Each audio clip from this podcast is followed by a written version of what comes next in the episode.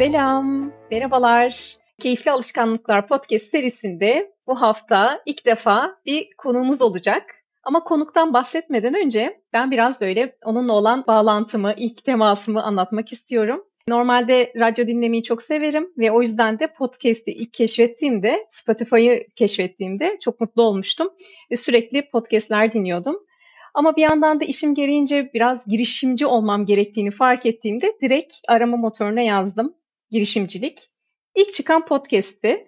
Bir yaşam felsefesi olarak girişimcilik ve benim için bulunmaz bir hazineydi. Onu dinlerken her dinlediğimde resmen bana anlatıyordu İnanç Hoca. Onunla bunu da paylaştım. Daha sonra ondan ilk eğitim alma fırsatım oldu. Eğitimcinin eğitimini aldım ve o günden bu yana onunla birlikte iletişim halindeyiz ve onun topluluğundayım bu arada. Hoş geldiniz hocam. Hoş bulduk. Çok teşekkürler güzel sözlerin için Pınar. Rica ederim. Ben şimdi sizden tabii ki böyle çok kısa kendi iletişimden bahsettim ama sizi tanımayanlar için böyle biraz bahsetmek ister misiniz kendinizden? Tabii ki çok teşekkürler. Ee, benim e, özellikle senin e, ilk dinlediğin podcast'im hayatımda benim de çok önemli bir yere sahip.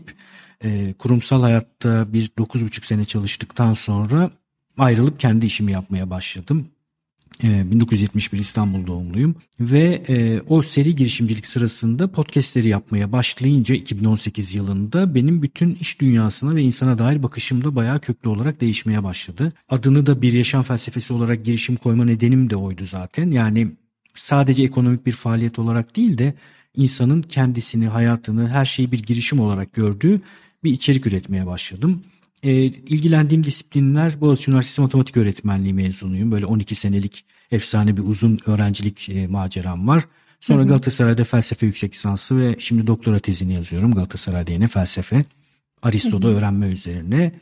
E, yönetim bilimleriyle ilgili bir enstitüde, TÜBİTAK'a bağlı bir enstitüde 9,5 sene çalıştım dediğim gibi. 2006-2021 yılları arasında 15 sene kadar da Boğaziçi Üniversitesi Eğitim Fakültesi'nde yarı zamanlı olarak dört tane dersi dönüşümlü olarak verdim. Kendi tasarladığım bir ders vardı.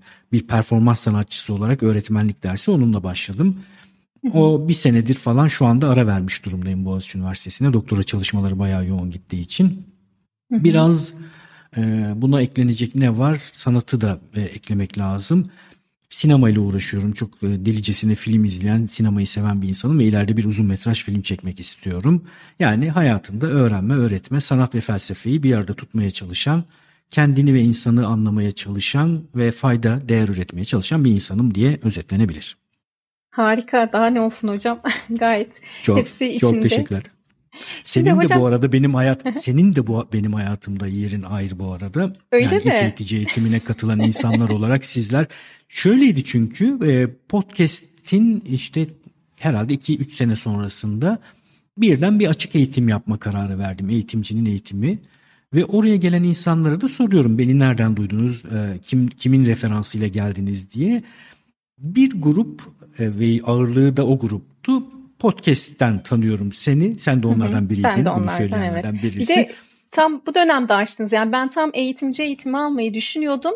Tak önüme geldi ve dedim bu işte tam benim için açılmış. Evet, Hatta size de söylemiştim. Çok güzel, keyifli başladı ve ondan sonra da eğitici eğitiminin o ilk dönemine katılan yaklaşık bir 6 insanla benim temasım devam ediyor ve onların gelişimini büyük bir keyifle seyrediyorum. Sen de hem iş modeli kurma anlamında iyi bir şeyler yaptın hem eğitmenlik anlamında çok iyi şeyler yapıyorsun. Çok bir de içerik üretiyorsun, podcast yapıyorsun. Böyle benim keyifle takip ettiğim insanlardan birisi. Çok teşekkür ederim hocam. Zaten podcast kısmını ne kadar desteklediğinizi bilmeyen yok. İlk konuk olarak o yüzden sizi almak istedim. Çok teşekkür ee, ederim tekrar. bir yeriniz var gerçekten. Şimdi ben tabii ki şeyi merak ediyorum. Konumuz alışkanlıklar biliyorsunuz ki ve mümkün oldukça ben de bu podcast serisinde alışkanlıkların farklı bakış açılarıyla nasıl bakıldığını anlatmaya çalışıyorum. Bunları anlatmak istiyorum hep. Ama bir girişimcinin alışkanlıkları neler olmalıdır? Yani girişimci gözüyle alışkanlıkları nasıl bakarsınız? Ee, ben alışkanlık meselesine e, hep e, biraz e, enerji yönetimi açısından bakıyorum. Yani girişimci olarak baktığımda bir girişimcinin hayatı inişlerle çıkışlarla dolu ve motivasyonu iniyor, çıkıyor, değişiyor. Dolayısıyla girişimci tarafından baktığımda bazı alışkanlıkları kazanması girişimcinin hayatını kolaylaştırıyor. İşte mesela bilişsel yükü azaltıcı bir takım alışkanlıklar. Nedir? İşte beyin bir e, hafızası olan bir varlıktır ama iyi bir e, ucuz bir kayıt cihazı değildir. Yani beyni bir şeyleri kayıt etmek üzere kullanıyorsak gündelik hayat içerisinde ona iyi davranmamış oluyoruz. Çünkü çok daha iyi yaptığı işler var beynin işte önceliklendirme gibi, karar verme gibi, yaratıcılık gibi, düşünme gibi bunların tamamı da ön lobda prefrontal kortekste gerçekleşiyor ve yüksek enerji çekiyor. Yani ben hafızamda bir şeyler tutayım diye o işlemcinin bir kısmını oraya ayırt etmek, ayırmak girişimci için iyi bir anlayış değil. Bu nedenle mesela girişimci not tutma, aklına gelenleri kayda geçirme, yapacaklarını bir deftere ya da dijital bir e, not defterine aktarma konusunda bir alışkanlık geliştirmeli diye düşünüyorum.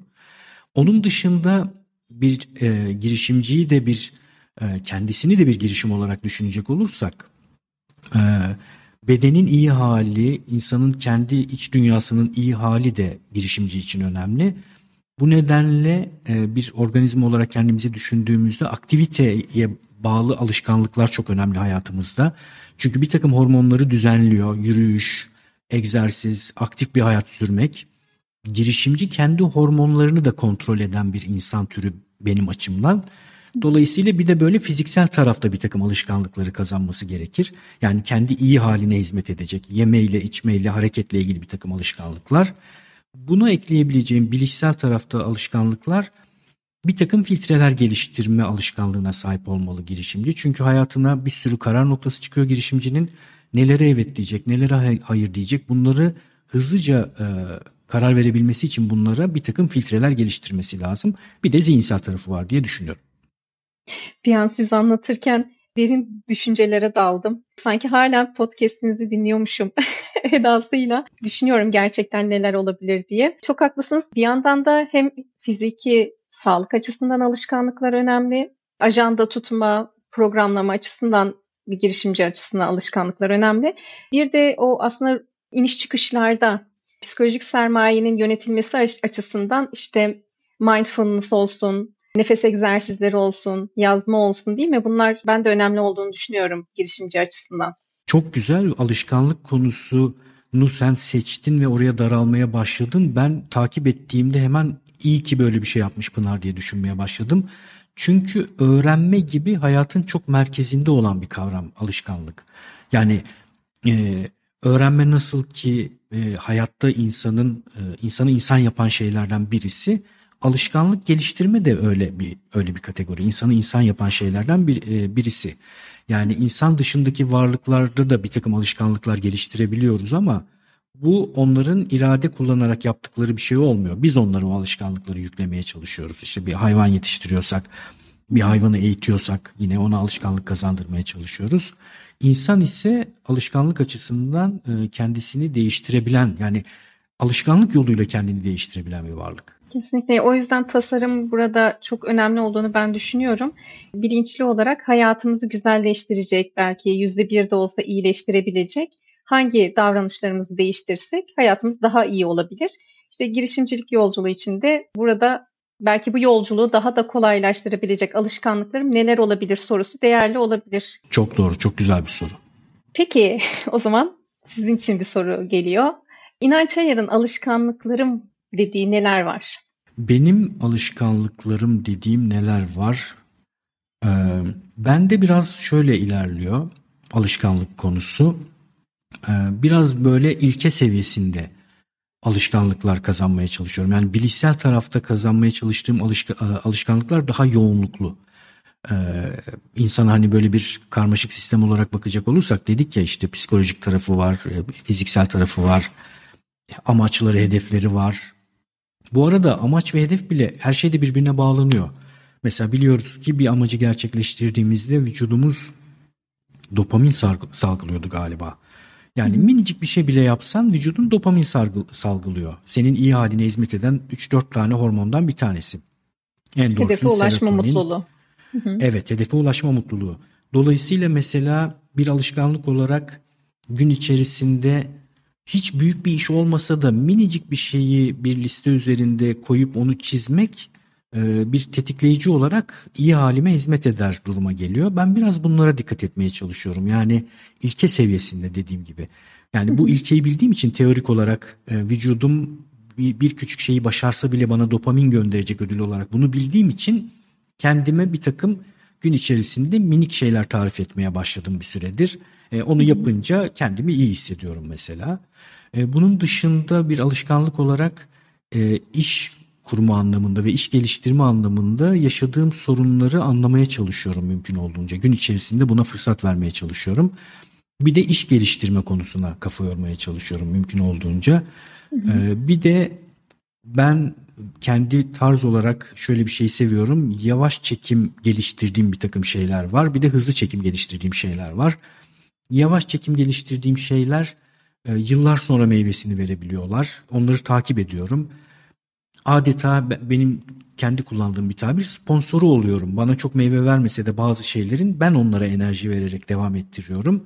Ve o enerji verdiğim şeyler çok uzun bir süre sonra da olsa meyve vermeye başladığında onu fark edip onu biraz daha kaldıraç kullanarak yukarıya çıkarmaya çalışmak benim için iyi bir alışkanlık mesela.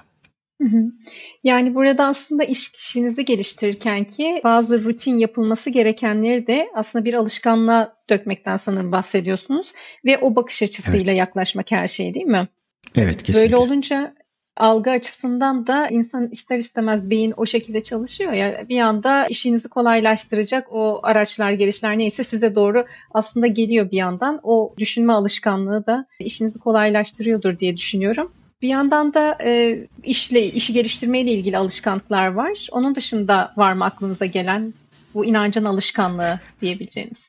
Kötü kötü alışkanlıklarım kötü. var. Pro evet, içiyorum mesela. E, pro'yu da ama Hı-hı. yine kendime bir ödül olarak kullanıyorum. Tütün sağlığa zararlıdır. Kimse kullanmasın. Evet. E, o benim için böyle evet değil mi? Gerçekten bunu söylemek gerekiyor. Evet. Bir tür meditasyon gibi kullanıyorum ben. Yani bir tane pro'yu içtiğimde o benim bir, bir buçuk saatimi alıyor. E, mesela o alışkanlığım var. Bir de keyifli alışkanlıklarım var bir takım. E, çay gibi mesela. İşte yeşil çayın her türlüsünü tanıyorum. Çayın her türlüsünü aslında yeşille kalmıyor. Beyazı, Güzel demlemeler değil mi? Demlemeler, var. iyileştirmeler mümkün olduğunca. E, açık havada pişirme alışkanlığım var. İnsanları çağırıp davet ederek kalabalık ortamlarda bahçeye böyle yaptığım e, bir şey var. Plate denilen elektrikli bir ızgara var. Böyle geniş bir saç gibi düşünebilirsiniz. 50'ye 50. Onun üzerinde hızlı bir şeyler pişirmek mesela hoşuma gidiyor. Bir de o. En başarısız olduğum alışkanlık türü ise fiziksel aktivite. Ee, orada biraz daha e, anlık iniş çıkışlarla sekteye uğrayabiliyor fiziksel aktivite kategorisi benim için. Yani diğer bilişsel tarafa biraz daha fazla yükleniyorum. Fiziksel olan tarafta kendimi iyi, e, iyi geliştirdiğimi düşünmüyorum.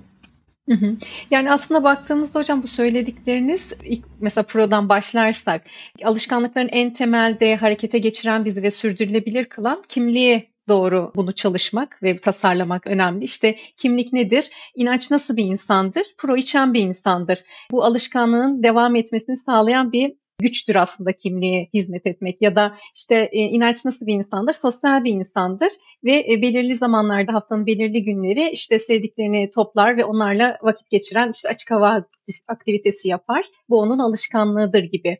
Yani baktığımızda yine devam ettirmem gereken fiziki aktiviteler, alışkanlıklar var dediniz. Hani belki de işte adım adım denenen bazı şeyler ben biliyorum. Sizin işte zaman zaman koştuğunuz, zaman zaman yürüdüğünüzü ya da farklı aktiviteler denediğinizde. Ama orada gerçekten hani kimliğiniz için neye hangisi hizmet ederse sanki onu bulduğunuzda tam devam edebilecekmişsiniz gibi bir şey aklımda canlandı. Bilmiyorum ne dersiniz? Çok doğru, çok güzel bir nokta. Aristoteles açısından bakacak olursam mesela ben, ben de hep felsefe açısından bakmaya çalışıyorum. Beni ben yapan şeyler olarak tarif ettiğim şeylerin sürdürülebilirliği daha fazla oluyor. Beni ben yapan şeyler. O şeyi o şey yapan şey diye tarif eder hatta Aristoteles bunu onun e, kimliği olarak, hüvi, hüviyeti olarak. O hüviyetin içinde görmediğim ya da o hüviyet açısından çok önemli bulmadığım, şimdi senin bu yaptığın açılımla düşünüyorum. Mesela gerçekten de fiziksel aktivite benim inşa ettiğim kimlik içerisinde şu an çok asli bir görevi yok. Ancak öyle olacak ki belki de kimlikten önce başlayarak o kimliği tekrar tarif edip e, oradan belki bir yeni alışkanlık seti oluşturmak gerekiyordur. Siz de ilgileniyorsunuz zaten biliyorum. İşte biraz daha çocukluk çağı 0-6 yaş ve işte gelecek hani 10 yıl içerisinde. Evet hani baktığımızda çok her şeyi öngöremeyebiliriz. Ama yine planlamak e, en azından bize bir pusula gibi yol gösteriyor illaki. E, bu ne demek oluyor? İşte 0-6 yaşındaki yaşantımızdan aldığımız hazineler, değerlerle e, geleceği yapılandırma. Yani 10 sene sonraki ben nerede olacağım ve bununla ilgili hangi alışkanlıkları bugün kazansam ona fayda eder. Genelde hep çalışmalarda da ben bu taraftan bakıyorum. Bir de zaten ben de size tam şeyi soracaktım. Aristo alışkanlıkları nasıl bakıyor? Çünkü ben de çok okudum. Aristo'nun alışkanlıklarla ilgili ciddi düşüncesi var, paylaşımı var. Siz ne dersiniz? Şimdi e, Aristo'nun ben şu dönemde öğrenme e, meselesine biraz derinlikli olarak girdim. Dolayısıyla alışkanlık konusunda hafızamda kalan şeyleri ancak söyleyebileceğim. Çok böyle e, alışkanlık konusunda bir Aristo uzmanı gibi konuşmuş olmayayım. Önce onu söyleyeyim. Aristo'nun alışkanlıkla ilgili söylediği temel şey şu. insan tekrar ettikçe, tekrar yoluyla e, ruhunda bir düzen oluşturuyor. E, tekrar bizim o düzeni sağlamamızı e, sağlayan e, faaliyet. Öğrenme de mesela tekrar yoluyla olan bir şey. Tekrarladıkça hı hı. tekrarladıkça biz onu ruhta artık o düzen yerleşik hale gelmeye başlıyor ve ruh o düzeni istiyor artık. O düzenin dışında bir şey olduğunda rahatsızlık hissetmeye başlıyor. Onun için Aristo kendi düşüncesinin de temeline koyduğu şeylerden bir tanesi tekrar yoluyla alışkanlık oluşturmak. E, karakter erdemleri, erdemler, e, bir takım ahlaki e, ilkeler de hep tekrar yoluyla oluşan şeylerden. Hemen hemen Aristo'nun incelediği bütün alanlarda tekrar işte ne bileyim fiziksel iyi olma hali, bedensel bir takım tekrarlar içeriyor gibi tekrarı oraya koyabiliriz. Şu andaki e, pozitif bilim açısından bu Aristo'nun ruh olarak tarif ettiği şey muhtemelen biraz nöroplastisite denilen şeyi tarif ediyor gibi geliyor bana. Yani insanın beynindeki ağlar e, tekrar yoluyla yeniden oluşturulabiliyor değiştirilebiliyor, dönüştürülebiliyor. Bu beni şu nedenle de çok ilgileniyor. Sen de biraz takip ediyorsun Bayfo Kulüp'teki muhabbetlerimizden. Ben şu evet. dönemde biraz e, 0-2 yaş hatta doğum öncesinden 2 yaşa 3 yaşa kadar olan döneme çok e, eğilmeye başladım. Çünkü fark ettim ki insanların e, bir takım bağlanma tarzları var ve bu bağlanma tarzları bütün hayatı deneyimleme biçimlerini değiştiriyor insanların. Mesela ne bileyim aşırı kaygılı bir insan olabiliyorsunuz ve bunun farkında bile olmayabiliyorsunuz. Sadece 0-2 yaş arası e, bulunduğunuz ortamda anne ve babanızın size yaklaşımı nedeniyle bir takım duygulanımları yüklenmiş oluyorsunuz. Yani nöral ağlar geliştiriyorsunuz ve hayatı da o ağlarla yaşıyorsunuz. İşte alışkanlık değiştirme bir, biraz da bu açıdan da ilgimi çekiyor benim. Çünkü 0-2 yaş dil öncesi bir dönem olduğu için bilişsel yollarla anlatarak değiştirilecek şeyler değil. Farklı bir takım yöntemlerle işte imaj çalışmalarıyla, e, kendi kendinizle yaptığınız rol playlerle ya da bir uzmanla yaptığınız, terapistle yaptığınız rol çalışmalarıyla o içerideki tamir edilmesi gereken durumu adeta zaman yolculuğu yapmış gibi tamir etmek ve yeni ağlar kurmak mümkün. Bu da çok ilgimi çekiyor açıkçası son dönemlerde. Kesinlikle son dönemde aynı şekilde ben de o araştırmaları baktığımda aslında olduğumuz gibi, doğduğumuz gibi hayatımızı sürdürme gibi bir zorunluluk olmadığını görüyoruz. Dediğiniz gibi nöral ağların tekrardan yapılandırılmasının yanı sıra yenilerinin oluşması. Yani nereye odaklanırsa orayı geliştirebileceğiz. Hani bunu gösteriyor bize. Dediğiniz gibi yapılanma açısından da ama bunu bilinçli yapmak gerektiğini düşünüyorum. E zaten hali hazırda beyin kendi alışkanlıkları oluşturuyor ama biz onu kendi hayatımızı yine e, nasıl faydalı olacaksa o şekilde getirmek çok da mantıklı olan taraf gibi e, düşünüyorum. Tabii yani alışkanlığa girince senin de psikolojiye de girmen gerekiyor. Sen koçluk da yapıyorsun biliyorum zaten bir miktar evet. girmiş durumdasın.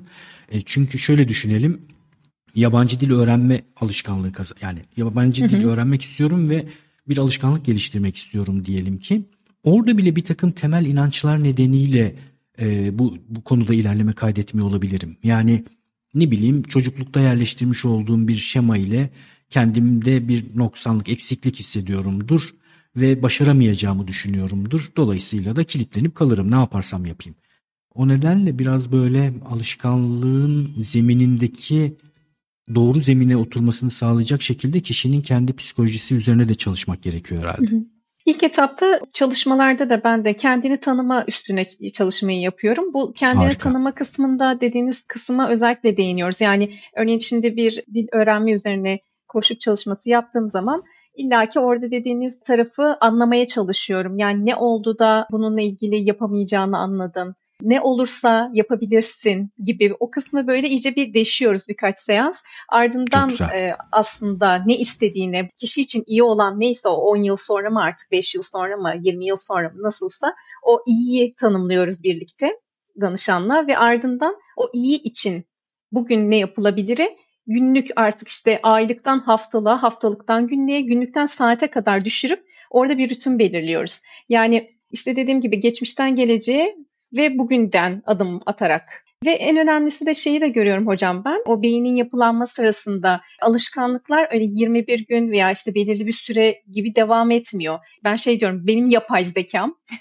benim yapay zekam bu eylemi gerçekleştirirken nasıl oluyor bunu öğrenebilmem için çok denemem lazım. Her şeklini göstermem lazım. Sabah mı daha iyi öğreniyorum, akşam mı daha iyi öğreniyorum gibi hani dil öğrenme dediniz ya. O yüzden deneme yanılmayla kendini kendi formatını oluşturup kendini tanıma kısmını çok daha yapmak gerektiğini görüyorum. Düşünmüyorum, uyguluyoruz ve görüyoruz.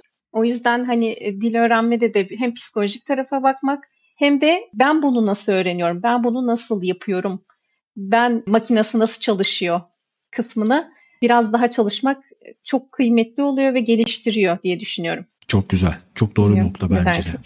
E, doğru bir noktadan başladığınızı düşünüyorum. Ben kimim çünkü e, herkese sabit önerilebilecek bir formül yok ki. Yani bir sürü kompleks yapı devrede orada. Hormonal dengeler, kişinin alışka daha önceki alışkanlıkları, yetiştiği çevre, kültür, bir sürü faktöre ya da şu andaki yaşamının temposu, ne bileyim çocuklu birisi biri ise ve e, gece yaralarına kadar çocuk bakması gerekiyorsa mesela bir annenin dil öğrenmeye çalıştığını düşünelim.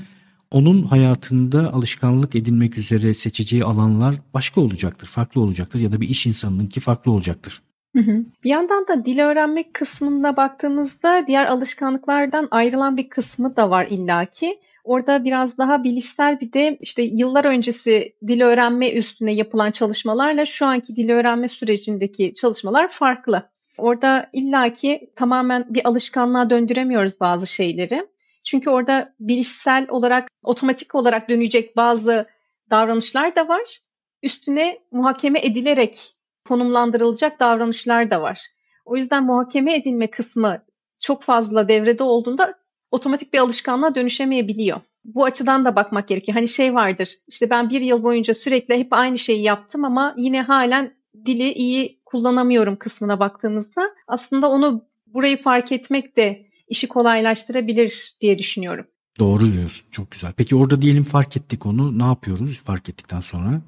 Onun üstüne sadece odaklanmayı Hmm, anladım. faydalı olacağını düşünüyorum. Yani zaten diğer kısımları halletmek, işte en basitinden en basit olanları otomatiğe çevirmek nedir bu? İşte bazen yabancı dil konuşurken bir kelimenin hiç düşünmeden ağzımıza geldiğini görüyoruz.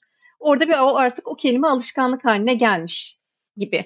E, ama hı hı. bazı şeyler var. O durumda belki daha fazla, iki katı belki pratik yapmak olabilir. İşte yine kişiden kişiye değiştiği için bunun net bir reçetesi maalesef Tabii olmuyor. biraz belki şöyle bir örnek e, iyi olabilir mi acaba? Yani bir kütleyi hareket ettirmeye çalıştığımızı düşünecek olursak bir takım gazlar var. Gaz veriyorsun veya hareketini artırmaya çalışıyorsun.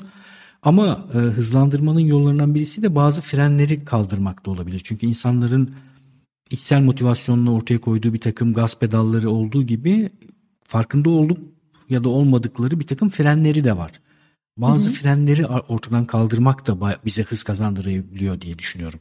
Yani bu derin psikolojik işleri yapmak işte daha çok bu frenlerle ilgili çalışmayı sağlıyor. Yani kişinin kendisinin bile farkında olmadığı bir takım frenleri tespit edip onları oradan kaldırınca birden uçmaya başlıyor kişi. Bu sanırım bizim sabotajcı dediklerimizden. Sabotajcılarımız, iç seslerimiz değil mi? Kastettiğimiz. Mümkün, mümkün o sabotajcıları belirleyip onlar üzerine hatta biz NLP tekniği diyoruz. Onlarla konuşuyor kişi. E, yani bildiğiniz şeyle iç sesiyle konuşuyor. Bir şekle büründürüp onu karşısına alıp bak böyle böyle ben bu dili öğreneceğim. Sen ne kadar engel olsan da gibi böyle bir çalışma da yapılabiliyor. Dediğiniz çok doğru o frenleri azaltmak çok değerli. Böyle Bu yavaştan... iç sesiyle konuşma meselesi bana artık çok makul geliyor. Eskiden biz bunu uzaktan baktığımızda delirdim deliriyor muyum acaba, delirdim mi diye düşünürdük ama şu anda iç ses nedir aslında? Kaydedilmiş hafızalar, hatıralar ve nöral ağların oluşturduğu bir takım metinlerdir. Ben değilim aslında iç ses. Ben içimde bir parçalanma var çoğu zaman modern insan olarak. Dolayısıyla onunla konuşarak orada yeni bir kayıt oluşturmak, yeni ağlar oluşturmak mümkün ve çok normal. Aynen dediğiniz gibi o sesler hani literatürde şey diye geçiyor işte bizi yetiştirenlerin bize söyledikleri. Aslında bizim kendimizle ilgili düşüncemiz değil hiçbir zaman.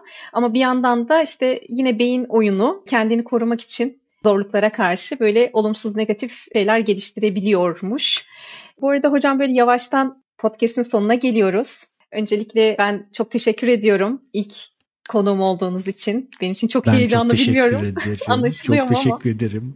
Bu özel noktaya beni davet ettiğin için ilk konum olma noktasına çok teşekkür ederim. Çok da hızlı aktı, çok keyifli aktı benim açımdan da. Çok teşekkür ederim. Çok da e, heyecanlı olduğum belli oluyor mu dedin. Ben öyle bir şey anlamadım. Yani e, performansçının keyifli heyecanı gibi bir şey sadece. Bende de olan, sende de olan oydu diye düşünüyorum. Aynen. Çok teşekkür ediyorum. Çok iyi. Hem ben şu an sizinle konuşurken çok güzel bilgiler aldım. Hem dinleyenler eminim çok faydalanacaklar bu kayıttan.